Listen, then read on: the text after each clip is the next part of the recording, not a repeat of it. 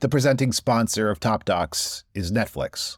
Oscar voting is underway, so we'd like to call your attention to some of our interviews with Academy Award nominated filmmakers. For example, check out our conversation with Anne Alvergue and Deborah McClutchy about their film, The Martha Mitchell Effect. Martha Mitchell, the wife of former Attorney General and Nixon campaign chief John Mitchell, was dismissed at the time of Watergate as being crazy or even a drunk. She was, in fact, the victim of a well planned gaslighting campaign hatched by Nixon, his top aides, and even her husband.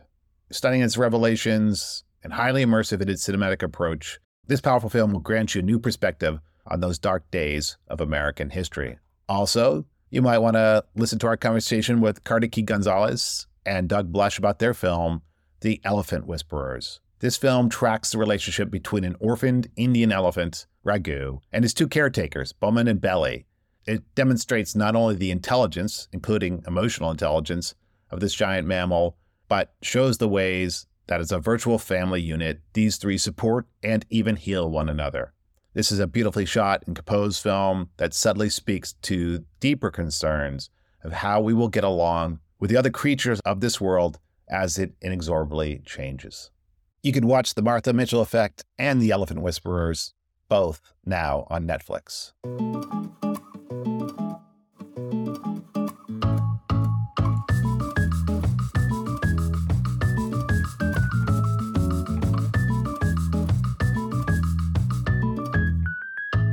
Hi, I'm Ken Jacobson, and welcome to Top Docs. Today, I have the honor of talking to Variety's senior awards editor, Clayton Davis, about this year's Oscar race for Best Documentary Feature and Short. This is the second year in a row that I've had the opportunity to talk to Clayton. And just like last year, I learned a whole lot at the hands of somebody who lives and breathes the Oscar race for weeks and weeks during the year. Thankfully, after all that time and all that money spent on those campaigns, the voting has begun. It opened on March 2nd and it will close on March 7th. And the big show, this year's Oscars, is happening on March 12th. So last year, when I talked to Clayton, there was more or less a clear favorite, Summer of Soul, which pretty much had been in the Oscar lead wire to wire.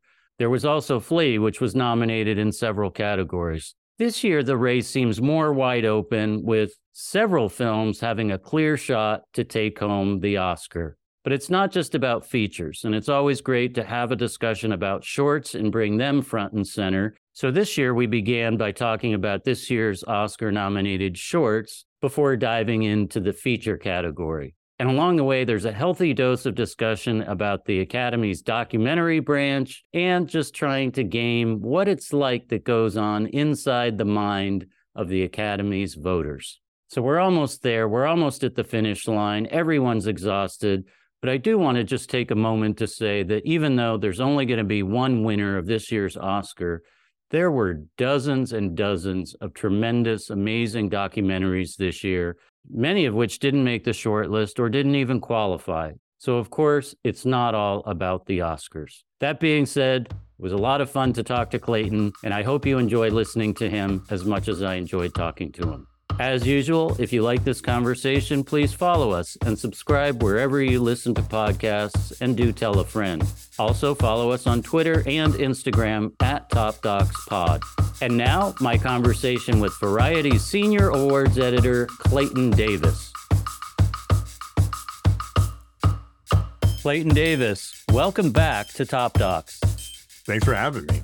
You bet. I really enjoyed our conversation last year, going through the documentary Oscar nominees, and I'm equally excited this year. Yeah, it's been another stellar year for doc. I mean, we're in the doc golden age right now. I've been saying that for quite some time. We had the golden age of television, and we're in the golden age of docs. So it's a lot of good stuff out there. Absolutely. And we will be focusing mostly on the documentary features, the five nominees, but to mix it up this year, we are going to start with a short discussion about the five Doc Short nominees. Let's take these perhaps in alphabetical order, starting with The Elephant Whisperers. The Elephant Whisperers from filmmakers Kartiki Gonsalves and Guneet Monga is a Netflix movie. Kartiki, as a matter of fact, recently, just a random memory at the Oscar nominee luncheon, was able to capture the moment of Steven Spielberg telling Tom Cruise that he like saved cinema. A doc person would catch that big moment just in a large room where there's millions of journalists, but a doc person actually catches that.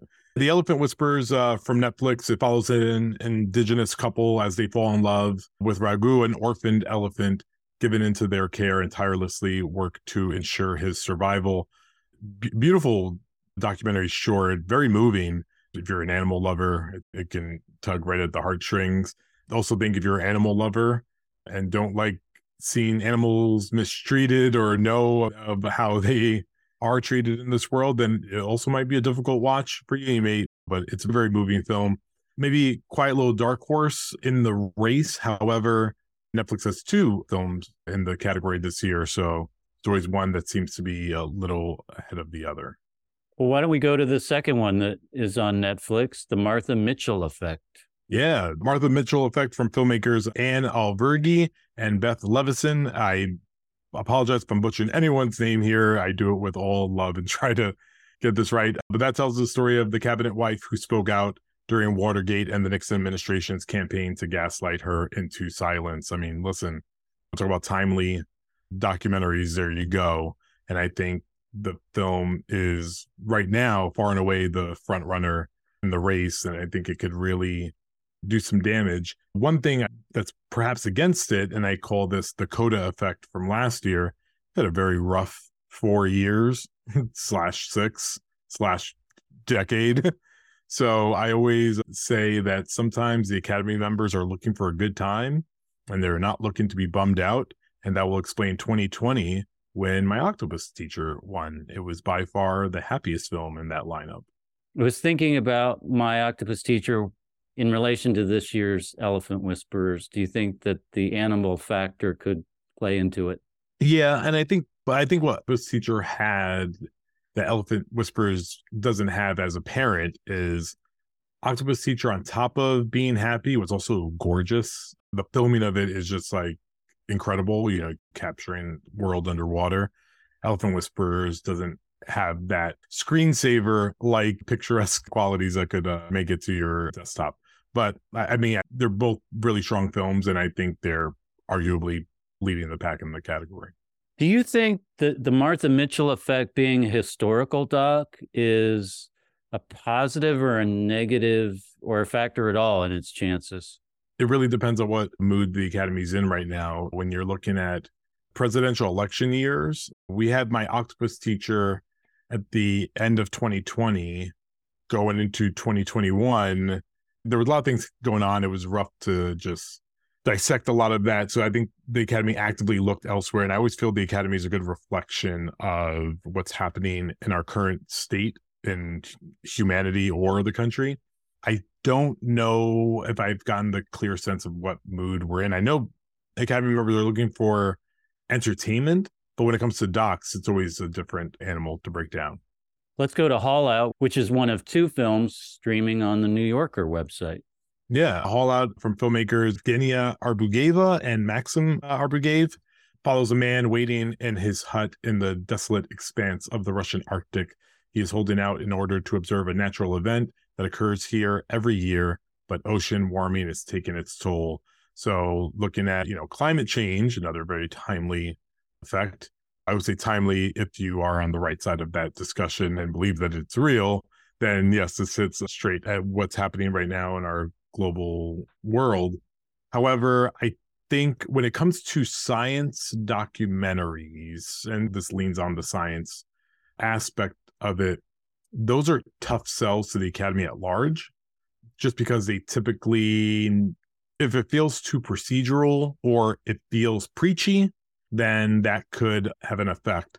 And I will say, just based on my conversations with some doc branch members that voted, people were very surprised about Haul Out making the final cut, especially considering that films like Holding Moses, uh, Nuisance Bear, and 38 at the Garden, that they did not make it. And we were all expecting to see those films make the lineup. And now is a good opportunity to give our annual explanation about who votes for what. So, can you explain to us who voted on getting films on the short list, which has 15 docs on it. Who voted to get those 15 down to the five nominees? And who will vote on the winner? The first thing is every branch votes in their respective areas. There's 18 branches of the Academy. So there's a producer's branch, acting branch, et cetera, et cetera. Documentary branch, which is by far the, I don't know if this is a word, the clubbiest of all of them. They vote on the shortlist. In the branch, there's about 650 some odd members. Only documentarians that are in the documentary branch vote on the shortlist. that gets you down to 15 then everyone votes again. That gets you down to five. When it comes to winners, the entire Academy membership, which is right now eligible voters are a little over 9,600. They can vote for winners. And I'm sure we're going to get to this at some point. So I don't want to like predate it as much, but I will say, as saying again, we are in the golden age of documentaries. There are so many docs to watch. And I always say, inarguably, documentarians are the hardest working filmmakers because they work on things for years and decades and they're on the ground. The amount that's out there, they're not getting to everything. They need to adopt what the animated feature branch did was allow members to opt in to say like I want to watch the movies and vote in the category. I think that will really give every movie a fighting chance because right now it's about what's the loudest or who the friend that they know is that directed it. All right. So hopefully the Academy is listening. I'm sure they are. And uh, maybe they will take that note into consideration for next year. I think yeah. it's a very interesting idea and it certainly would involve more people in the process, yep. which to me sounds like a good thing. Also, just uh, another flip side of that, benefit is if you allow more people to opt in, the Academy expanded their Best Picture lineup to 10 nominees after 2009 with the hopes of one day getting a documentary in the Best Picture lineup. We're never going to get that if it's just documentarians that are allowed to vote in the category because right now, and it shouldn't be like this, I'm not saying it's right, but you have to really twist arms to get people to watch documentaries.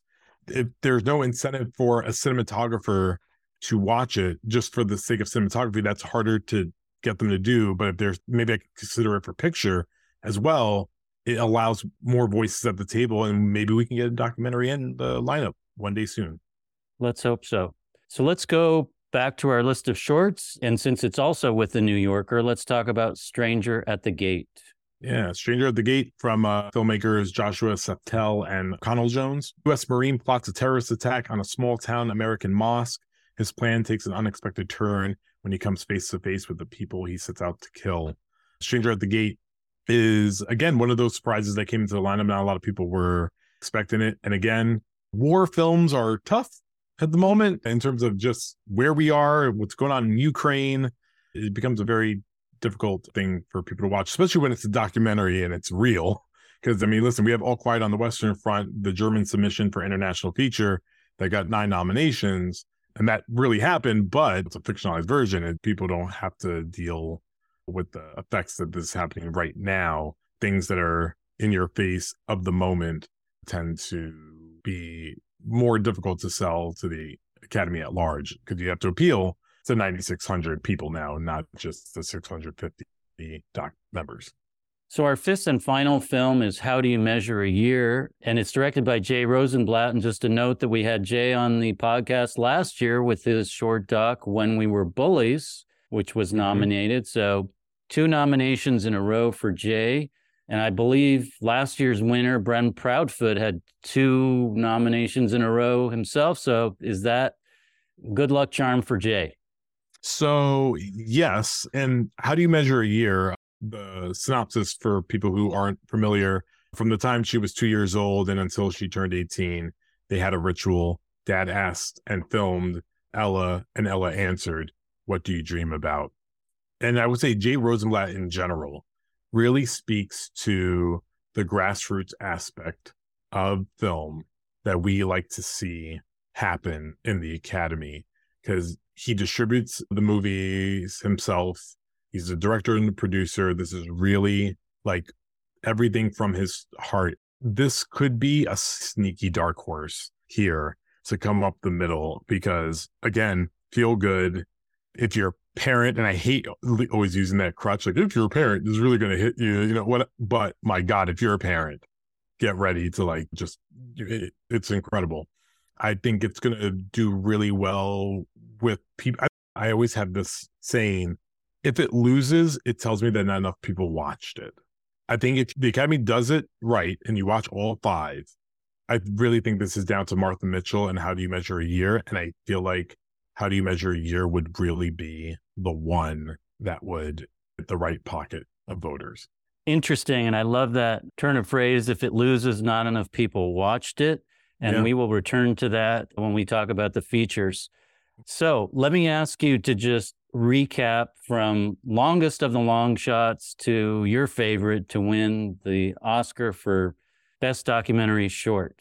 Yeah, I think going from five to one, and again, this is right now, time recording, it's always uh, an evolving race. You get to have conversations with the Academy, but I would probably go uh, Stranger at the Gate at five right now, then move up to Haul Out at four. think Elephant Whispers is three, how do you measure a year at two? And then the Martha Mitchell effect, I think, is the one to beat at the moment. And that's where I am today. Final predictions are always, uh, it stresses me out when, when voting hasn't started yet. But yeah, I've, that's where I see things at the moment. Gotcha. And yes, for clarification, we are talking on February 17th. Mm-hmm. So still a few weeks out here and many things can change. Yeah, don't scream at me later. But my personal opinion, I just this lineup, it probably is Martha Mitchell effect with a very close runner up of how do you measure a year. I do my own personal list on Variety every year of if I had a ballot, what would it look like? And my favorite that I wanted to win was the best chef in the world, which was from Ben Proudfoot. And he didn't get nominated this year, which is crazy because I actually love, love, love, love it more than what he won for last year. And I thought what he won for last year was great. Uh, I was a big fan of that. I was also a big fan of 38 at the Garden, man. Like that that that stung a lot. It's always a tough moment when you don't see the films you love on that final list of five for sure.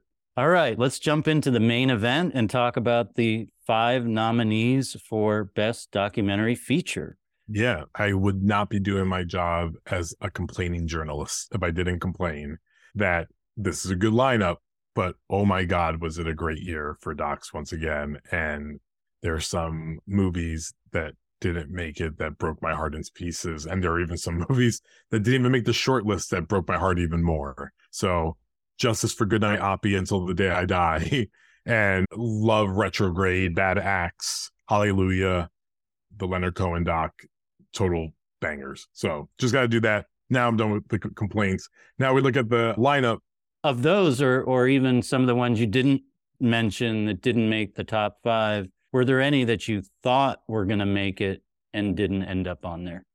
One that surprised me that I thought was going to make it and didn't was Descendant, the Netflix doc by Margaret Brown. It felt safe for a good long while, so I think that was probably the biggest quote unquote surprise. Yeah, that that was a surprise. What about Moonage Daydream, which was the biggest grossing doc of the year by far by Brett Morgen.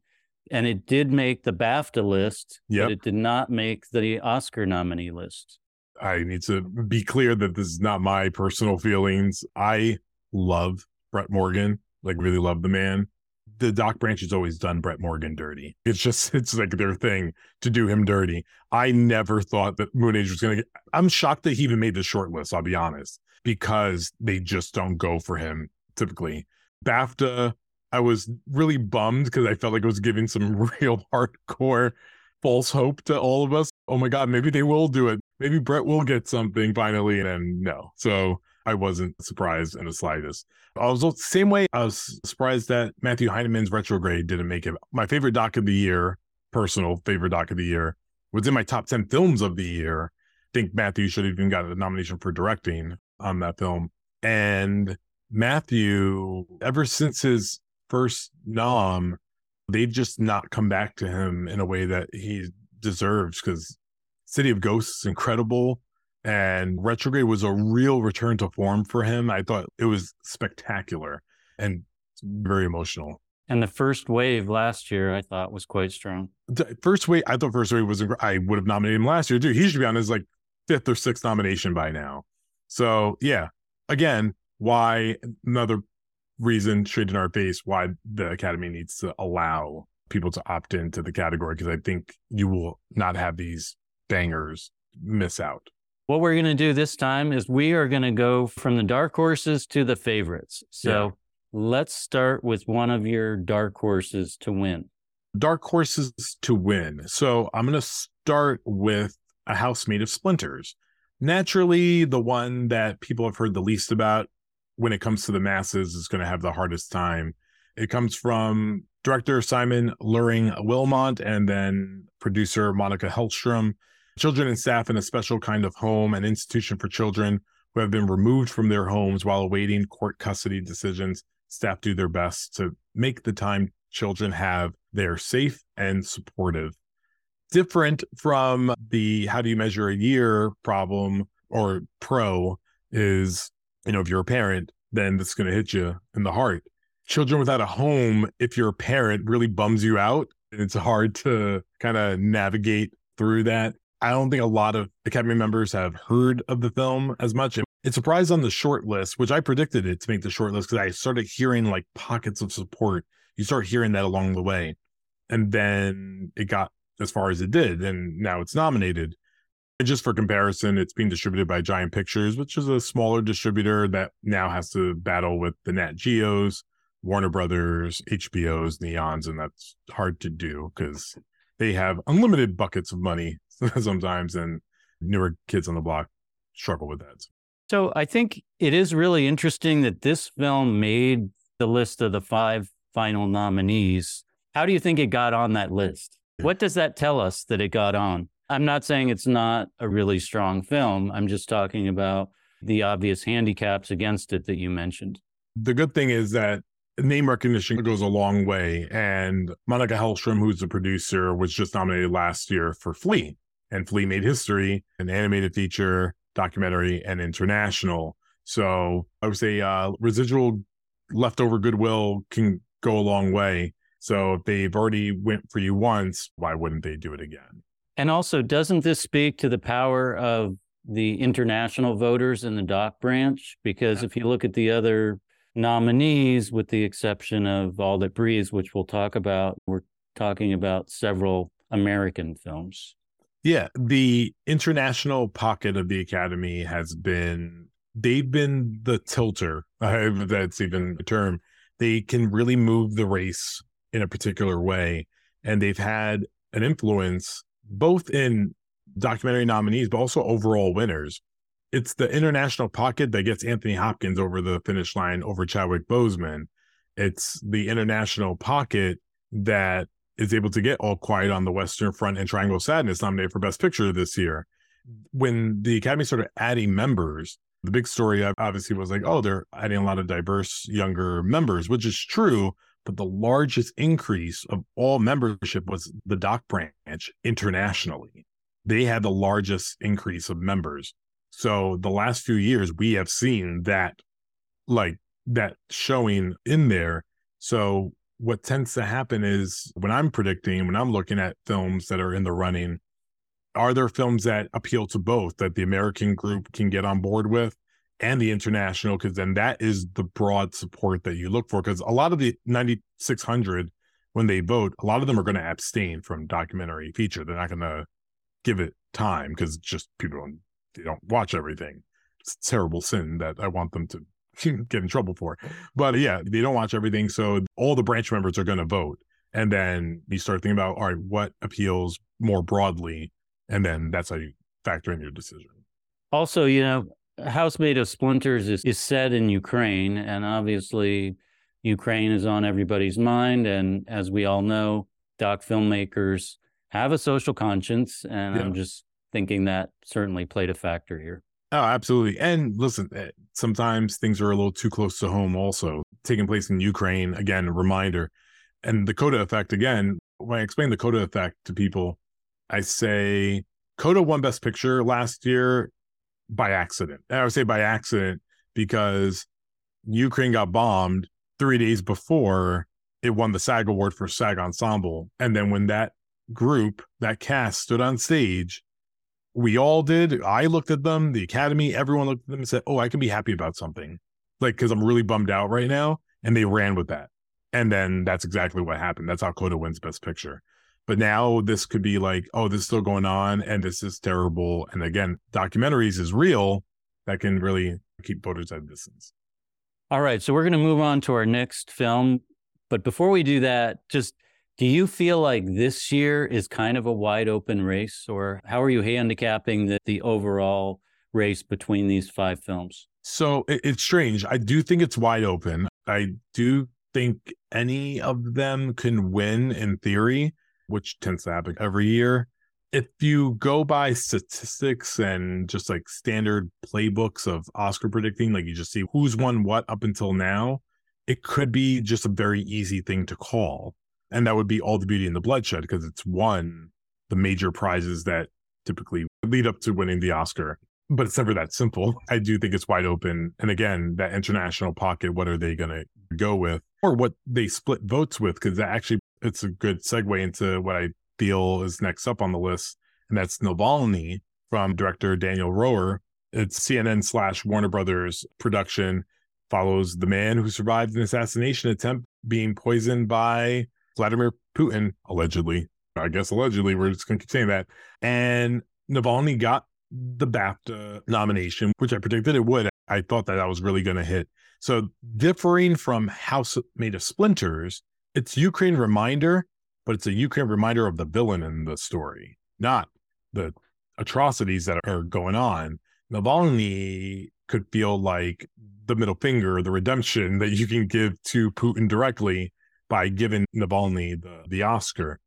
However, talk about splitting votes, House made of splinters to Navalny, I think the same demographic, the same pocket of, of the academy. So we may have a race on our hands like any other time in history.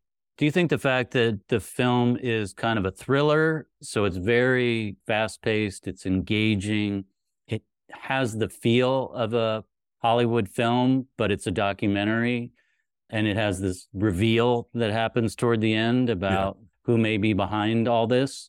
Do those factors play into how the average Academy viewer may look at this and maybe cast their votes? Yes, being entertained is an Academy member's dream. They want to be entertained by every single nominee that's available. Interesting pair with this movie, and that's what I tend to do. I look at what's in the running, and then I actually sometimes will pair something up. So, what does a Navalny voter also vote for on their ballots? And I believe people who are voting for Top Gun Maverick are voting for Navalny. I think they speak to one another. So fascinating. I would argue, and I'm one that believes that Top Gun is in the running to win Best Picture. I really honestly believe that it could get close. If that's as close as we think it is, then I would probably end up predicting Navalny in the end. But if it's something like everything everywhere all at once, there are maybe other factors that speak to that. I'm thinking that could be all the beauty and the bloodshed or fire of love that speak to everything everywhere voter. Banshees actually, I think gets paired weirdly with all that breathes. Again, this is all speculation. I could be completely wrong about this, but I look at that kind of demographic. Like Fabelman's is your quintessential standard Academy member. So that's probably all the beauty and the bloodshed also. So you see what appeals more to more groups, and then that's how you try to come up with your winner. And that's why we have you on the pod because you do that kind of deep dive that I would never think about. So let's go to the next film. What do you have up next? And again, for folks making our way up to the favorite to win the Oscars. Yeah. So what's next on your list? The next on my list right now is Fire of Love from director Sara Dosa. Intrepid scientists and lovers Katya and Maurice died in a volcanic explosion doing the very thing that brought them together, unraveling the mysteries of volcanoes by capturing the most explosive imagery ever recorded. If you're looking for a My Octopus teacher, this is probably the closest thing you have to one this year. Feel good, even though it's wrapped in tragedy, but speaks to passion. And we all have our own passions in our life, and we don't always share those with our spouses or loved ones. It's a rarity to see two people in love that love the exact same thing in the same way and the same like passion, and die doing it. I think filmmakers, especially directors, would love to have their spouse live and breathe for direction and film the way they do. And sometimes they're just someone that takes the background. But Fire of Love, I think, is the safest movie to appeal broadly to the Academy. It's also pretty much exclusively an archival film. There's, I think, some animation or motion graphics, but no talking heads. Is that pro con its chances? It's con to get into the lineup, and it already made the lineup. There's three things I always say that the doc branch hates. They hate archival footage. They hate recreations. So that's why the rescue. And they also don't like music documentaries. Hello, Moonage Daydreaming why you're not there. Sometimes there's an abundance of some of them that still like you can't snub all of them. I mean, I guess you could, but yeah, you, Good Night Oppy recreation, recreating Mars didn't go over well with them. They didn't like it. Summer of Soul, that was its biggest hump last year. I was like, as long if it can get into the five, then it can win. And that's why they got into the five and then it won. So Fire Love has made it this far now. It quietly could be the one in the end standing on this stage. Sara Dosa, by the way, big filmmaker, very popular in the San Francisco area where a large pocket of documentary members live. Not every of the 9,600 are going to vote on the category. She may get a good pocket of support from the American side. Not sure how much of this is going to appeal internationally. So you mentioned Sarah, and this takes me to this question of how effective are the filmmakers at doing their own campaigning? Because they're all running around doing a million Q and A's and various events. And I think Sara has really stepped up to the plate and done an amazing job of campaigning. Yeah. She's incredibly bright and she manages to make the interview sound fresh, even if she's answered the question a million times. Yeah. So, how important is the filmmaker in helping drive votes for their film or drive at least people to watch the film? I'd argue is probably the most important factor. I'd say it's more important than the movie itself, which it shouldn't really be that way. But the way the doc branch is structured right now and the way they vote and what we've seen them do over the past few years, I think it's just what they tend to do. The filmmaker selling it, being liked, being respected within the branch sometimes they also get they get done with you. Usually they feel like they've done you a little too much and then they never invite you back. Or sometimes you're just the one to beat for so long and then they live to snub the front runner. I always say they live for it. It's like their favorite thing to do. Apollo 11, Three Identical Strangers, Won't You Be My Neighbor, Jane, all Miss Oscar nominations. And it was, they were destined to win. One other thing to bring up now that I think is an issue to relate to all the films is the effectiveness of the campaigns by the distributors. So, how would you rate the job that, in this case, Nat Geo and Disney have done with Fire of Love? And how about some of the other campaigns? I would say Nat Geo, Navalny, all of them except for Giant Pictures, because again, Giant Pictures is one of the new kids on board with the movie. But in this post Oscar nominations, Neon and Nat Geo have been loud about with their slate. And Fire of Love is co-distributed by Nat Geo and Neon, so that's, that's right. that, that they're splitting that up. But I've seen Fire of Love ads everywhere. I've seen FYC things everywhere. Like they are pushing. They want it. So yeah, it's very effective. All the Beauty and the Bloodshed. There are some movies that are driven by critics to get them as far as they get, and then they turn on the campaign train in that final stretch. Again, interesting insights. Mm-hmm. I wouldn't have thought of different kinds of campaigns to get to one level and then moving in a different direction to get all the way across the threshold.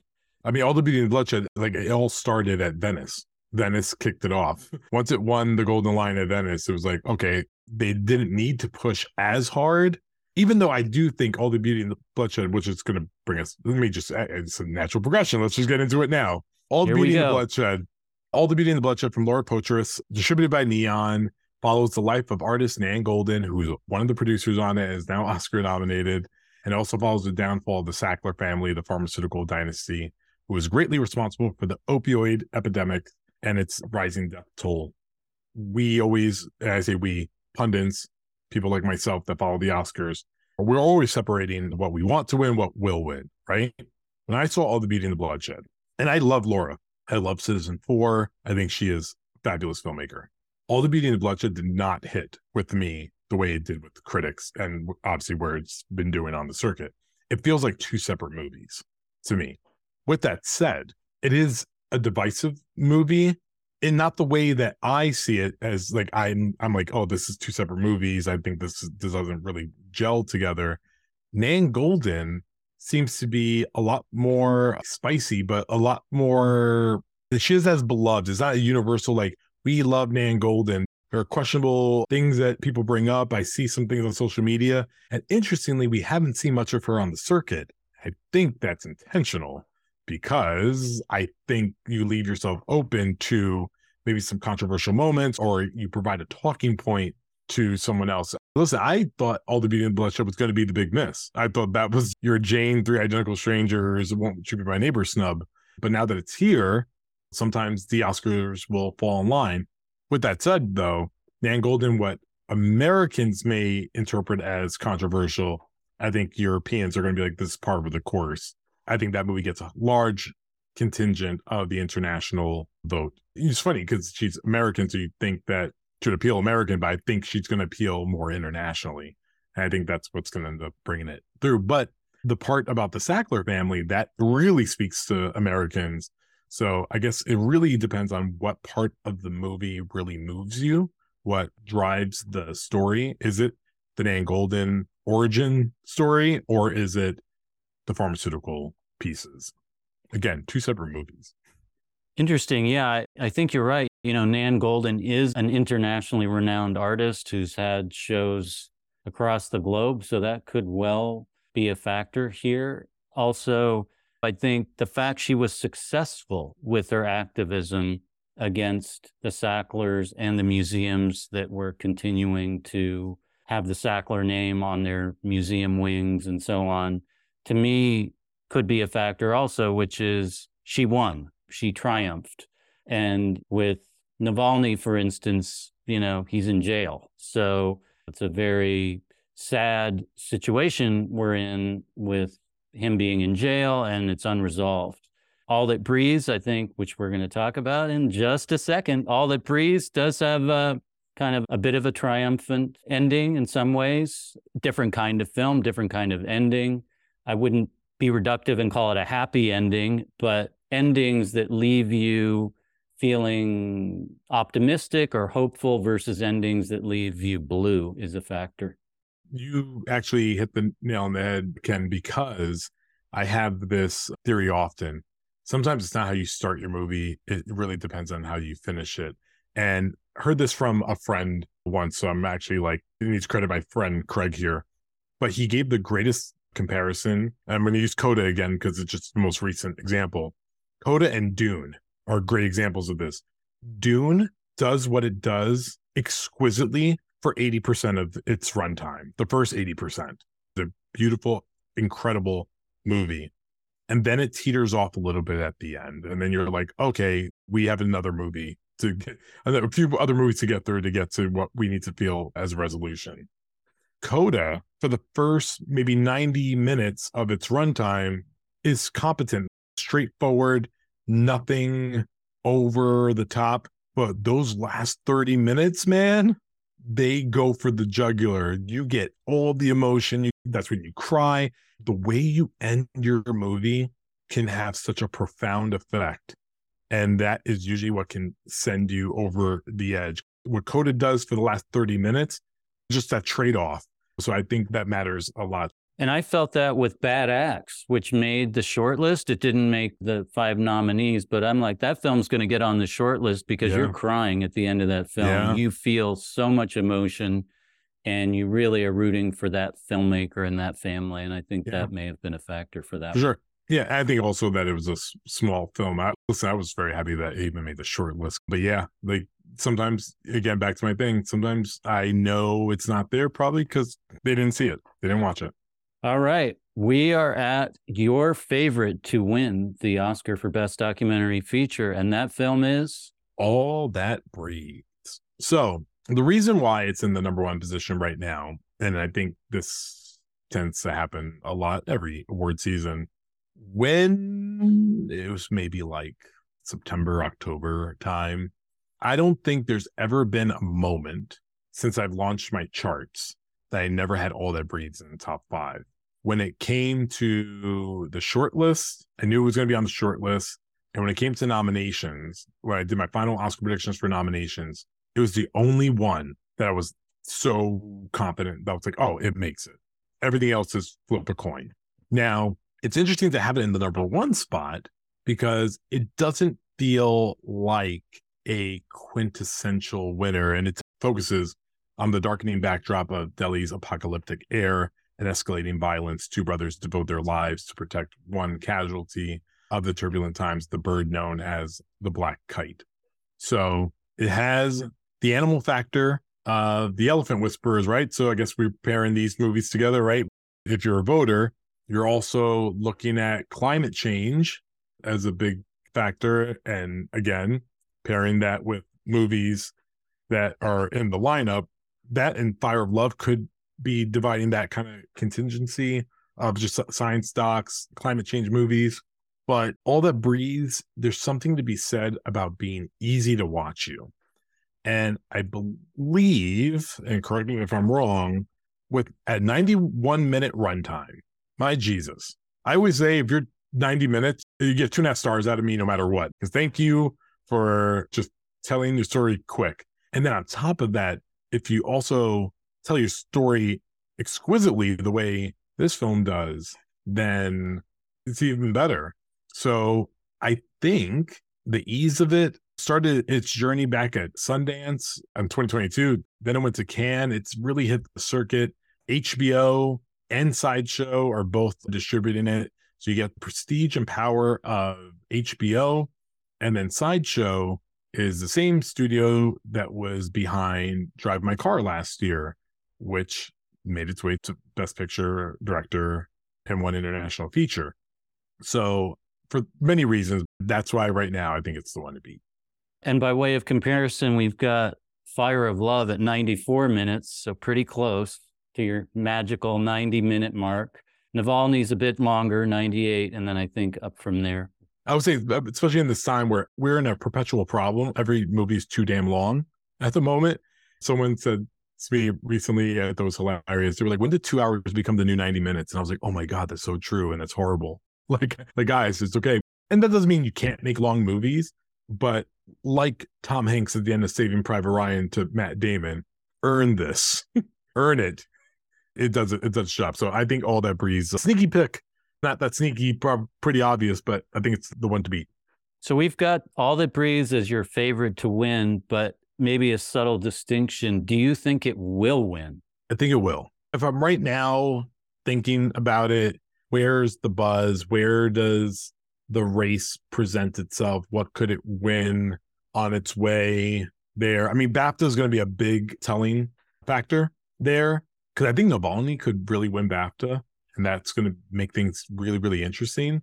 And then we have DGA, the Directors Guild, where I'm not expecting any of the nominees that are nominated at DJ to win. I think actually Matthew Heineman's going to win, which in theory won't matter in terms of telling us something, including us to the Oscars. So I honestly don't, I honestly just really don't know. It's going to be very interesting though. For sure. And I don't think either you or I will be surprised if it's not all that breathes. Yeah. If it's all that breathes of like, okay, yeah, that makes sense. And then if it's not, be like, okay, that makes sense too. like, I, I really think this is down to all that breathes, all the beauty and the bloodshed, like on its face. I think that's what it is. But Fire of Love is that sneaky thing. And I honestly think the only reason Navalny and House Made of Splinters isn't higher in my head right now. And I think when I say four or five, people are like, oh, they're done. No, they could totally win still. I just think they're eating from the same demographic and they're going to divide some votes. And I think interestingly, the bottom four are all international, really internationally leaning movies. All that breathe is the one, even though it's an international story, it's the only one that I feel like Americans and international, I think we're all on board. I think we can all jump on board for. And that's why I just I give it the slight edge. My question about All That Breathes and its chances relates back to something you said earlier about if it loses, not enough people watched it. It's a beautiful film. It is only 91 minutes, but it's also a bit on the experimental side. It, it's slow in parts, which is not a knock. I love slow films.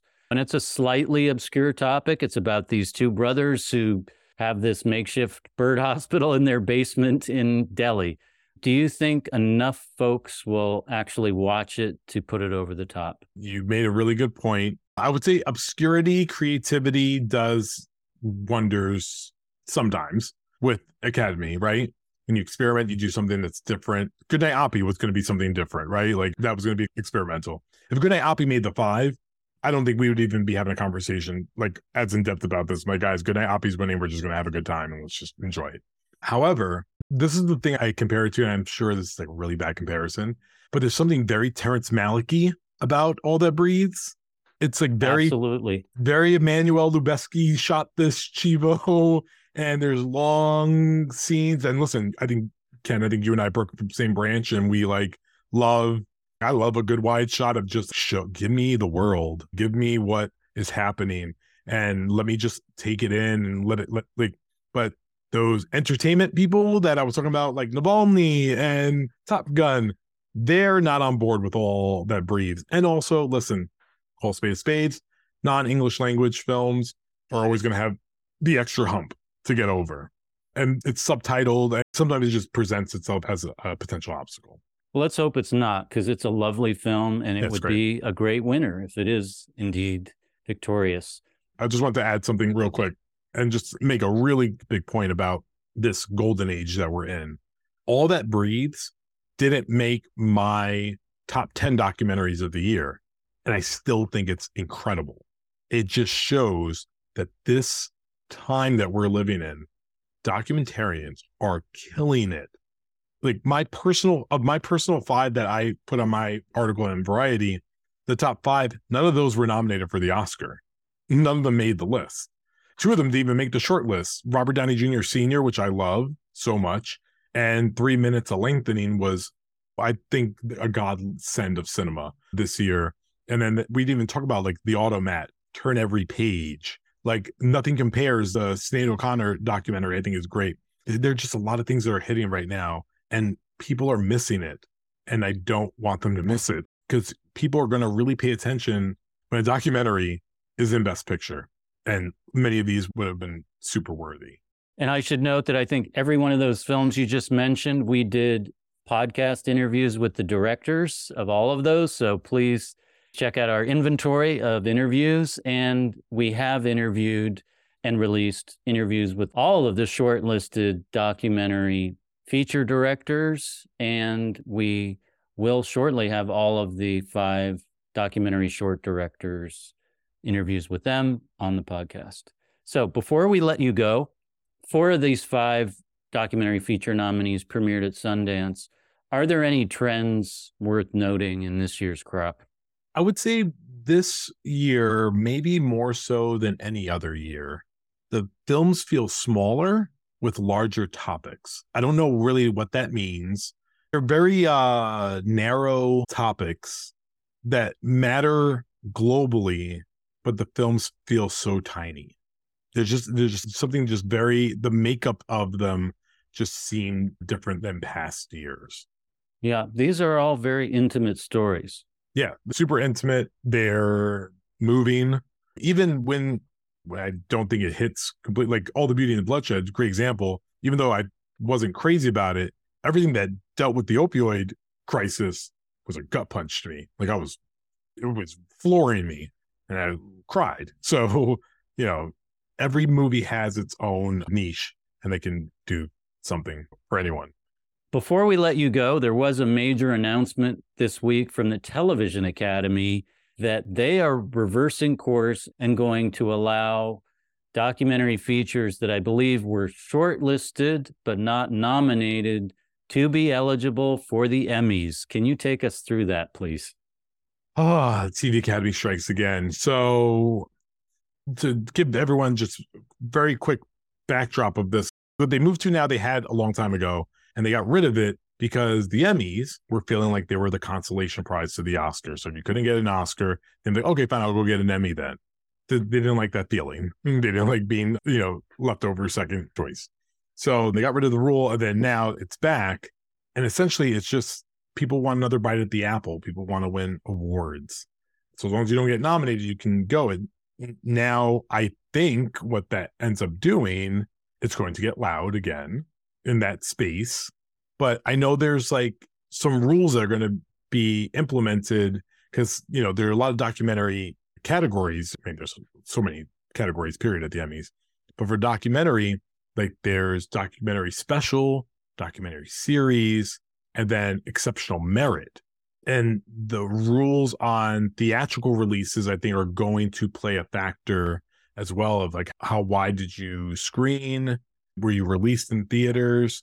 I think there has to be some type of distinction of there just is a fundamental difference between something as big and loud as like Goodnight Oppy, that obviously is expansive, that got a wide release, and something like We Feed People, like that was from Disney, or something when you go smaller into things like Laurel Canyon, that was nominated a few years ago for special, or Love Gilda, like that that was on CNN. Like there's got to be some type of distinction between them. So I'm interested to see what the rules will end up being and how they're going to split that up. But again, who knows? I look at something in 2018 because Icarus won the Oscar and then got nominated for the Emmy and got people very upset. On the plus side, the Academy does miss out on some great films and it gives some worthy contenders a chance to win a really great award and Emmy. Absolutely, because there's only one documentary category at the Oscars, and Emmys have it feels like 40, but I think it's four. But yeah, there is a difference. A film like Dick Johnson is Dead, which did oh. win an Emmy and was overlooked at the Oscars. I'm sure glad that film had another chance. Love Dick Johnson. I love Kirsten Johnson just in life. I think we've done it again. Thank you so much, Clayton. And you said a moment ago that documentaries are killing it. I couldn't agree more. And I would just say, given the race this year, all those folks who are working on the campaigns, keep going because the race ain't over till it's over. We got to remember that. Thank you so much, Clayton. Take care. Really appreciate the time. Thank you, Ken.